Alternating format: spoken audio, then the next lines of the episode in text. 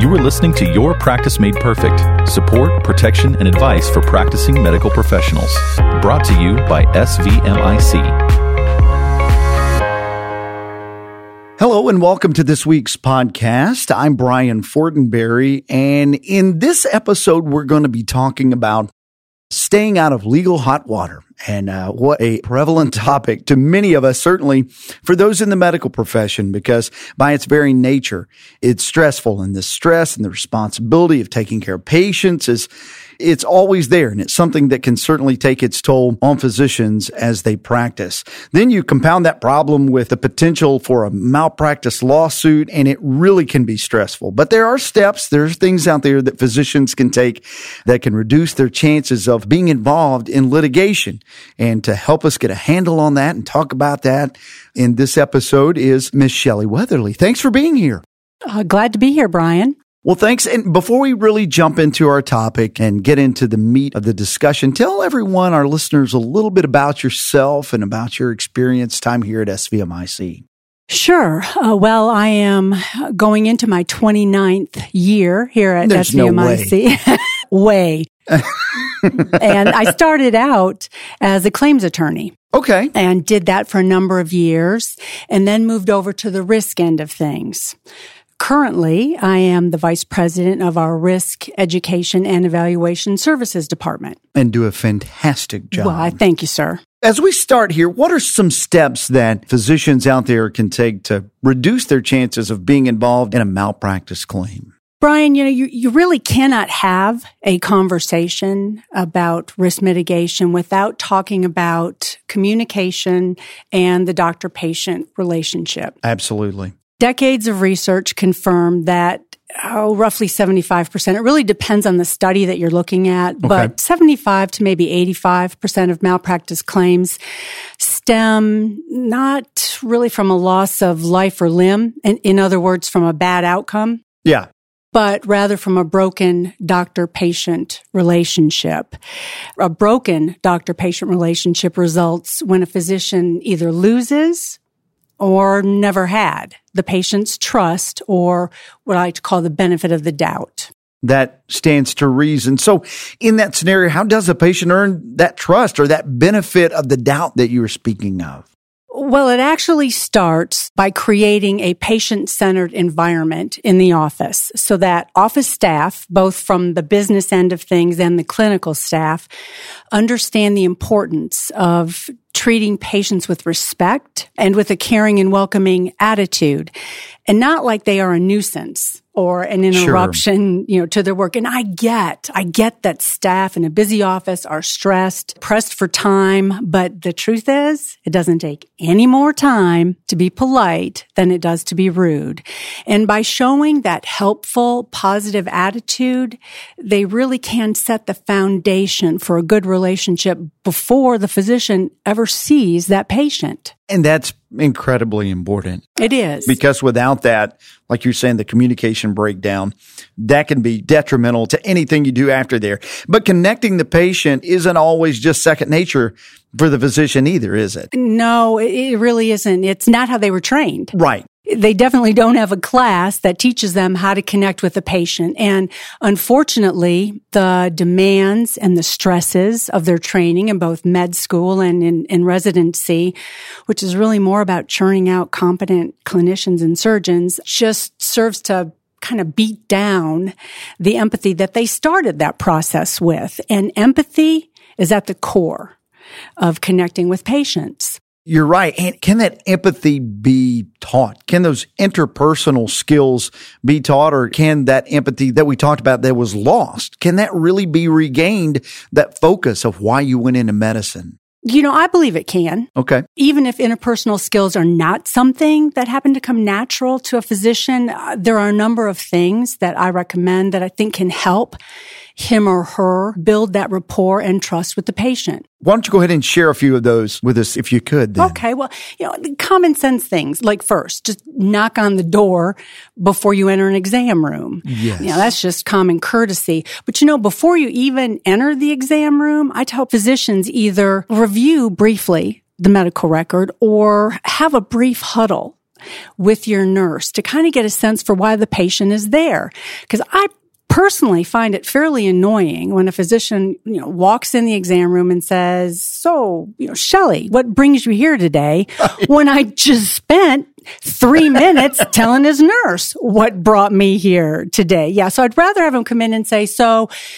Shelley, I, I understand how, you know, my nurse tells me You've been really struggling with a respiratory crud here for the last two weeks. It's now settled in your chest and you got a nasty cough. Let's take a look and see where we can go from there. Don't you think that sets a much better tone? Absolutely. I mean, it just makes sense, doesn't it? Because if you walk in that office and you're treated like not just another patient. Exactly. That you're treated like an individual that has complaints and they really care, it, it does make a difference. Exactly. And then I think it's important to greet the patients warmly. Sure. I like a personal touch, actually. I used to say, you know, when you go in, maybe just a pat on the back, pat on the shoulder. But quite honestly, with this cultural reckoning that we are seeing these days over objectionable touching, sure. It might be that now the safer course is to maybe do what I like to call the two hand handshake. Yeah, right. Where you, you know, the patient extends his or her hand and you kind of clasp it between. I just, I feel like that's a little warmer and a little more personal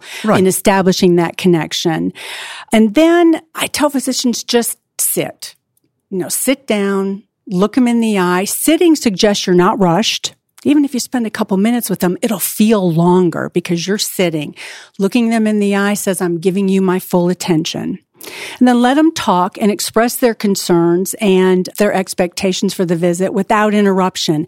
That is not always easy for physicians to do. Sure. There are plenty of studies out there that show that patients really are allowed to talk for maybe 18 to 25 seconds before the physician will interrupt them because they're just trying to get on with the visit. But if you do let them talk without interruption, it shows that you value their opinion and their feelings and you know, you just might get an important tidbit of information that's going to help you manage their care. Yeah, absolutely. It just makes sense. And that does make a difference. What type of things, when we start looking at this, there's going to be certain documents that you have to obtain from informed consents to things like that. What type of things should a physician discuss when they're having these discussions?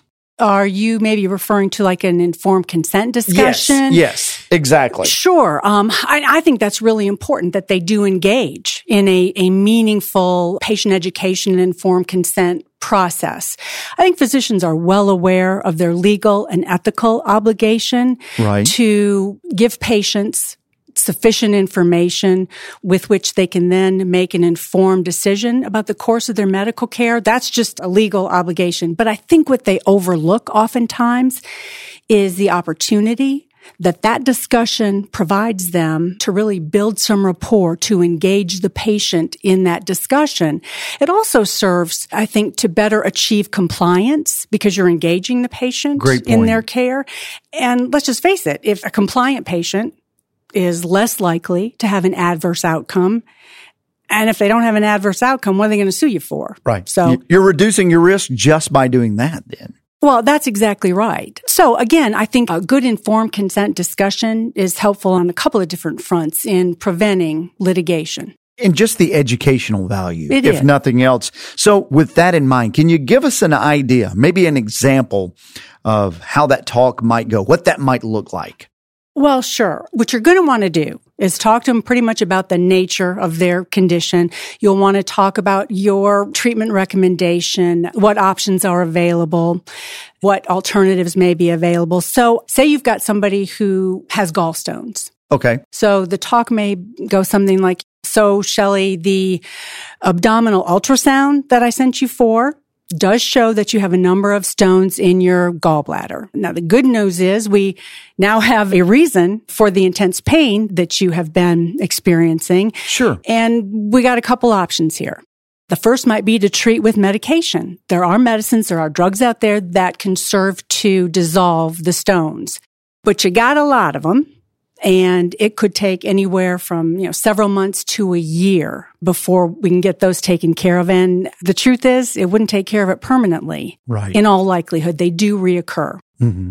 so the second option which i'm recommending is surgery go ahead and take your gallbladder out. I would do it laparoscopically. And that is, I would make four small incisions in your abdomen. And you know, the truth is here, Brian, I think a good tool to use is maybe a diagram and you actually show them, draw out where these incisions are going to be. Okay, sure, yeah. But you'll say through these four incisions where I will actually then insert instruments, take your gallbladder out, your recovery time will be brief, you know, maybe five days to a week. It's outpatient, so you won't have to be in the hospital. And then it will permanently deal with this problem. There are some risks. Doesn't happen often, but with any kind of surgery, you might be looking at some bleeding, some infection, you know, some of the organs around the gallbladders. I'm taking it out could get nicked. But again, those are very rare. This is a very common, very safe procedure. Now, if for any reason, either there's maybe some inflammation that I haven't anticipated or anatomically there's something with you that makes it hard for me to take your gallbladder out that way or I don't feel it safe. Sure. Then I would have to do an open procedure just so I can maybe get a broader view of everything. The risks are pretty much the same with the infection, the bleeding, you know, possible injury to adjacent organs, but the recovery time would be greater. And I want you just to know that I don't think it's likely to happen. You're a great candidate you sure. know, you, you haven't had any prior abdominal surgeries. You're in great shape. I think this will work, but I just want you to know that that is a remote, remote possibility. So you won't be shocked if it happens. And if instead of being home that night, you have to be in the hospital for four days or five days, because that's what'll happen if it in, in, an open procedure and the recovery time, it's not a week. It's more like four weeks to six weeks. But again, I don't see that happening. I just want to share, you know, all the information so that you're fully informed. And then you kind of look at them and, and you basically just say, now, I know that this has been a lot of information. As soon as you heard the word surgery, I'm sure there was some anxiety and, and maybe just processing everything is a little tough. So I'm going to give you this written material. Take home, share with your family. If you have any questions, call the office. Either your nurse or I will answer any questions that you have. In the meantime, before you leave here today, is there anything else that I can answer for you? Any concerns that you have? Can you see how just the very nature of that conversation helps engage the patient and helps with that connection? I absolutely can. It does so much for the patient just knowing that opportunity to educate. And I feel like you as the physician haven't just checked a box of a legal obligation. You've really informed me of what's going on and, and what's at heart. Now, one thing I did want to ask you about here mm-hmm. you know, you talk about those complications and that's always a tricky part. I'm certain when you're having to talk to patients, but what happens if one of the complications you talked about unfortunately comes to bear? It happens. Do you have any tips out there that you could help a physician regarding what to do in the event of an adverse outcome because unfortunately it's just going to happen sometimes. Oh, you're right. It is. And uh, an adverse outcome when it does happen, it can stress that doctor patient relationship in general.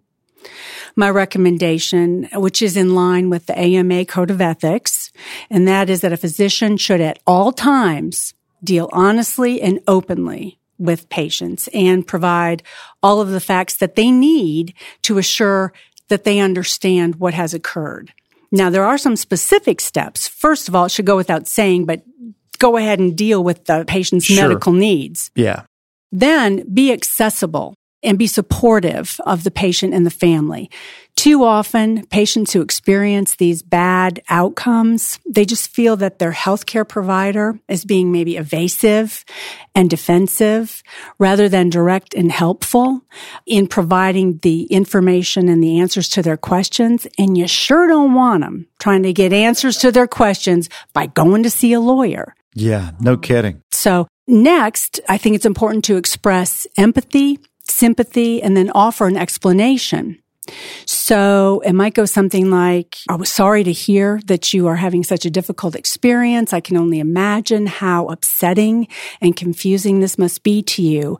Would it help if I explain why I didn't order that MRI earlier or that lumbar puncture earlier? Or would it help if we go over the steps in the care so that you can better understand how this happened?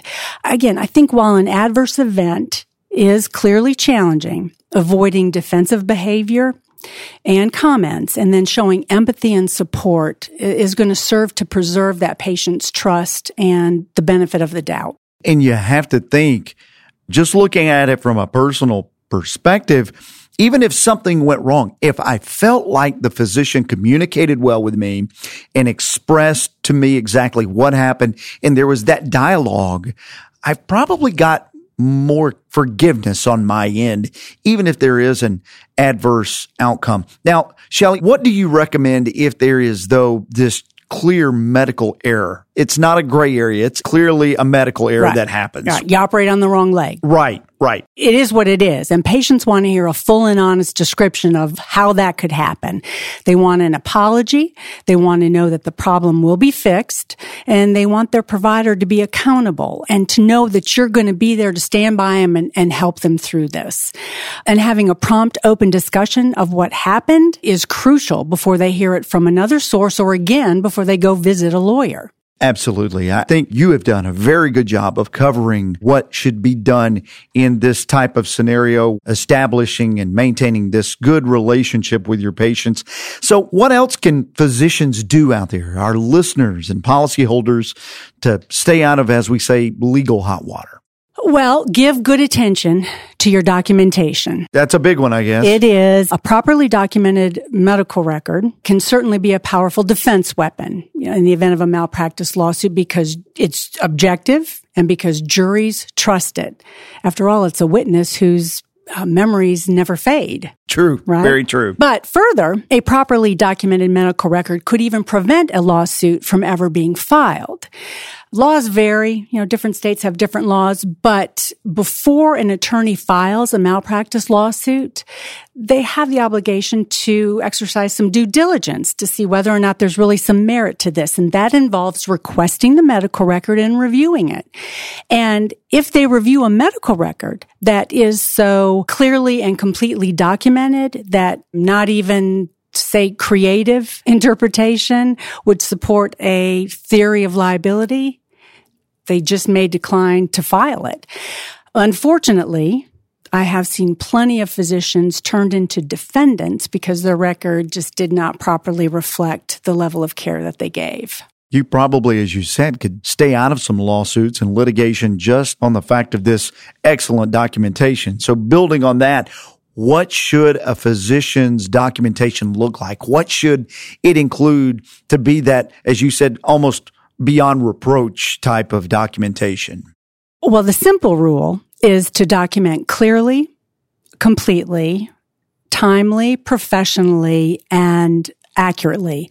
And you sure want to avoid any shenanigans that might call into question the credibility of the record, uh, such as, you know, maybe late entries that aren't designated as such Gotcha. or alterations. You look like you're doctoring it, I guess. Then, Well, you right? do. You do. And especially if you go back in and change something after there's been a bad outcome, that's just going to look self serving and Right. call into question the credibility of the entire record. Yes. So now, some things to specifically include a comprehensive medical, family, and psychosocial history Okay. the chief complaint or the purpose for the visit. You'll want to document the clinical assessment and be sure to document the full extent of the assessment. So, for instance, say a child comes in after a fall on a playground complaining of a sore wrist. The assessment is probably going to include the entire upper extremity. Sure. If that's the case, be sure to document that. Oftentimes we might just see wrist examined, nothing found or something like that, or sprain. I you know, kind you. of thing. So that, then when the child comes in a month later complaining of an elbow that hurts on the, you know, if you don't have that documentation, you can't establish, well, I looked at that a month ago and everything was fine. So this must be related to something else kind of thing. So gotcha. you want that completeness. Whatever the extent of the assessment is, be sure to document that. Then you want to document all relevant positive and negative findings. And when I'm referring to negative findings, it's really those that are customarily documented. Okay. An example would be, say, fever is an mm-hmm. important positive finding in a patient at risk for infection. Okay.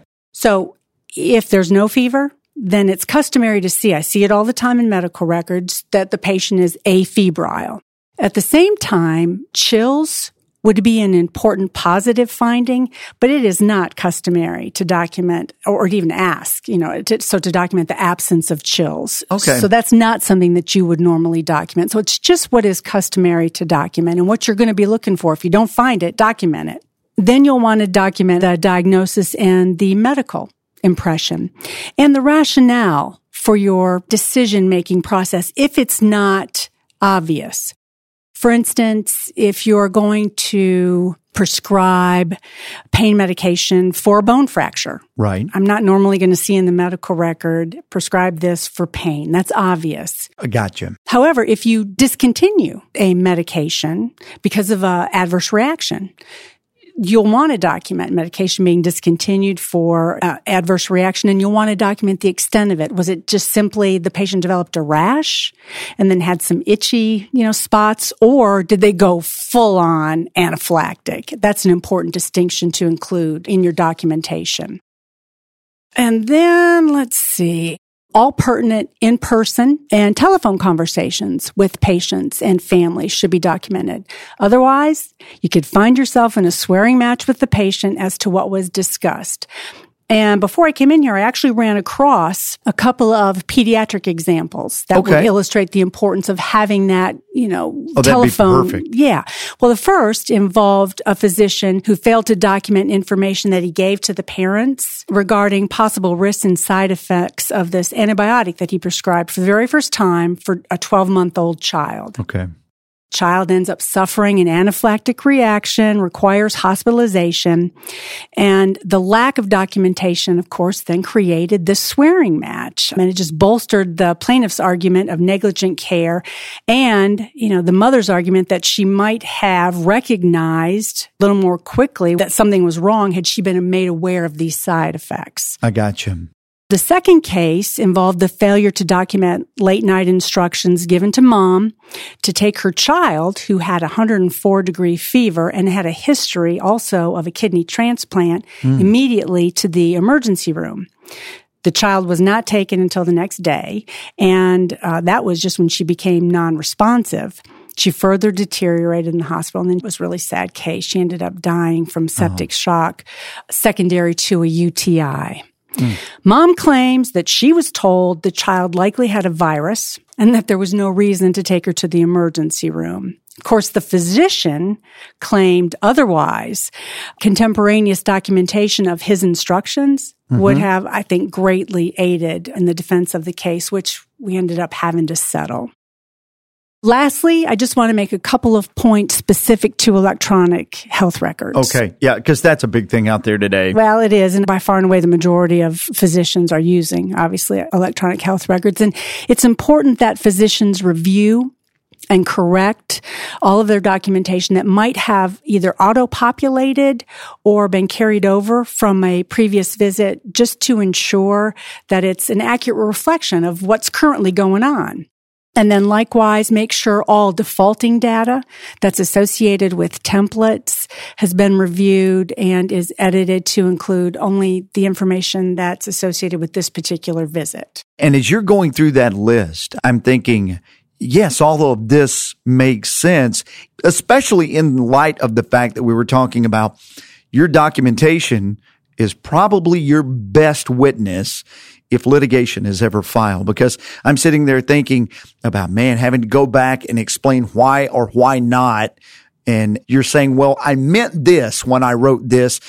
Whereas if you had put it in there and written it clearly, there is no debate. It's just Well, there then. and remember, lawsuits, you may be called on to testify as to what happened three years, four years down the road. right. So truly trying to rely on memory when you're seeing 20 patients a day and remembering that specific patient at that specific time, no jury buys you can do that. I can't tell you what I had for lunch last week. Yeah. Much less what happened three or four years ago. What about office systems and processes? How do they relate to the malpractice litigation? Because I've got to think it has some bearing. Well, it does. Failure to diagnose continues to be one of the top allegations that we see in our claims.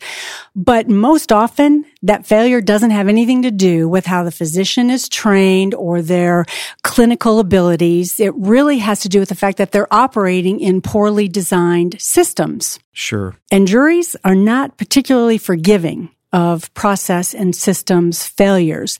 They're willing to give some grace mm-hmm. to physicians who made the wrong medical decision that seemed reasonable at the time based on the information they had. Right. But they're pretty unforgiving when it comes to systems errors because they view them as avoidable and the failure to implement these systems as just being careless. Well, in light of that, what are some of the best practices, Shelley, that you know about out there that would help prevent some of these failures that juries could potentially look at as careless? Well, there's a list of them. So let me run through as quickly as I can. Okay. First, offices should have an effective tracking method for all lab tests, diagnostic imaging, and referred patients. A misplaced or a lost test result that might have changed the physician's approach to a particular patient's problem is a common theme that we continue to see at SVMIC, you know, with our claims. Mm-hmm. And whatever tracking method is chosen, it should be used consistently across the practice. So whether you're using a log system, a tickler system, an appointment scheduling system to track, or an electronic system, having one system used is especially important. You know, on days when staff absences require employees to assist a provider with whom they might not be familiar. Then in order to ensure proper follow-up for patients who require a return office visit, the practice should schedule them before they leave the office. You can't always do that. No. Patients are like, I don't really know what I have next week. I'm going to need to call you and schedule. But you should have a system in that event so that staff is alerted to make appropriate efforts to reach those patients if they don't call back and schedule that appointment. I also think it's good practice for physicians to review all no-shows and cancellations to determine appropriate follow-up. And maybe not every no show requires follow up. Uh, sure. Say you've got somebody who was in last week for allergy issues, flare up of allergies. You've scheduled them to come back this week just to make sure the medication adjustment is working. They don't show, you're going to go, ah, that's working. Probably don't need to call them to come in. But if it's the patient who was supposed to come back after you sent her for a mammogram for a suspicious breast mass, yeah. you're going to follow up on that patient. And it's just the physician to be able to make that decision. Sure. We recommend having a policy to notify patients of all test results and to instruct patients to call the office if they haven't received those results within a specified period of time. Speaking of test results, be sure to implement a system that ensures that abnormal results are flagged so they don't get inadvertently filed away someplace without a physician seeing them and taking the appropriate action. Sure. If you're using an electronic tasking system for interoffice communication, you need to be sure to have a surrogate reviewer who's assigned to open task boxes of people who are out. You, don't want some significant test result to be sitting in the box of somebody who's out for a week. Right. Yeah. So you want to have that in place. Now, what also helps keep that from happening is to educate staff that you don't put alarming test mm-hmm. results in a task box. You communicate them directly. You know, this is a fantastic list and I think worth putting in our show notes below our podcast. Let's shift gears a little bit.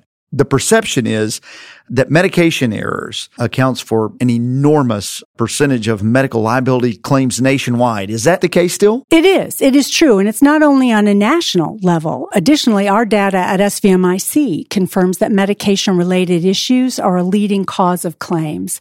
And I don't really expect that trend to wane. You know, as, as okay. physicians are required to see more and more patients, patients are moving between insurance plans and providers. So I, I think it's going to continue to be an issue for some time to come. With that being said, the magic question then is how do we get physicians and other healthcare providers to protect themselves from these possibility of these medication errors then?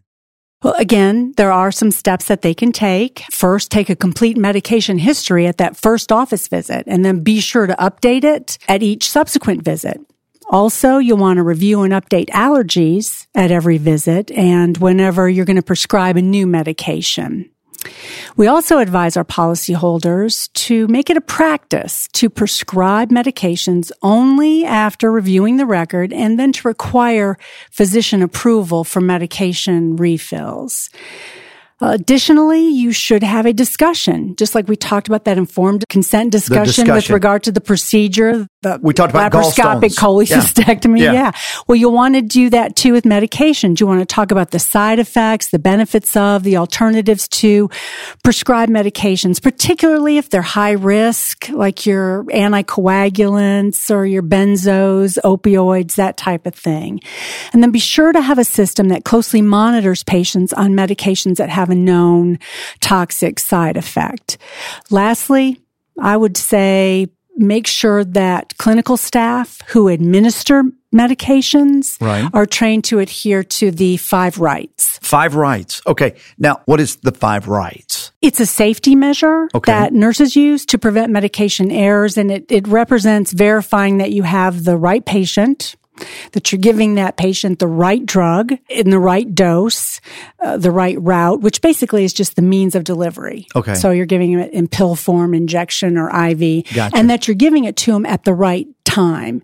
And I think there's substantial support for the fact that following the five rights has served to reduce medication errors.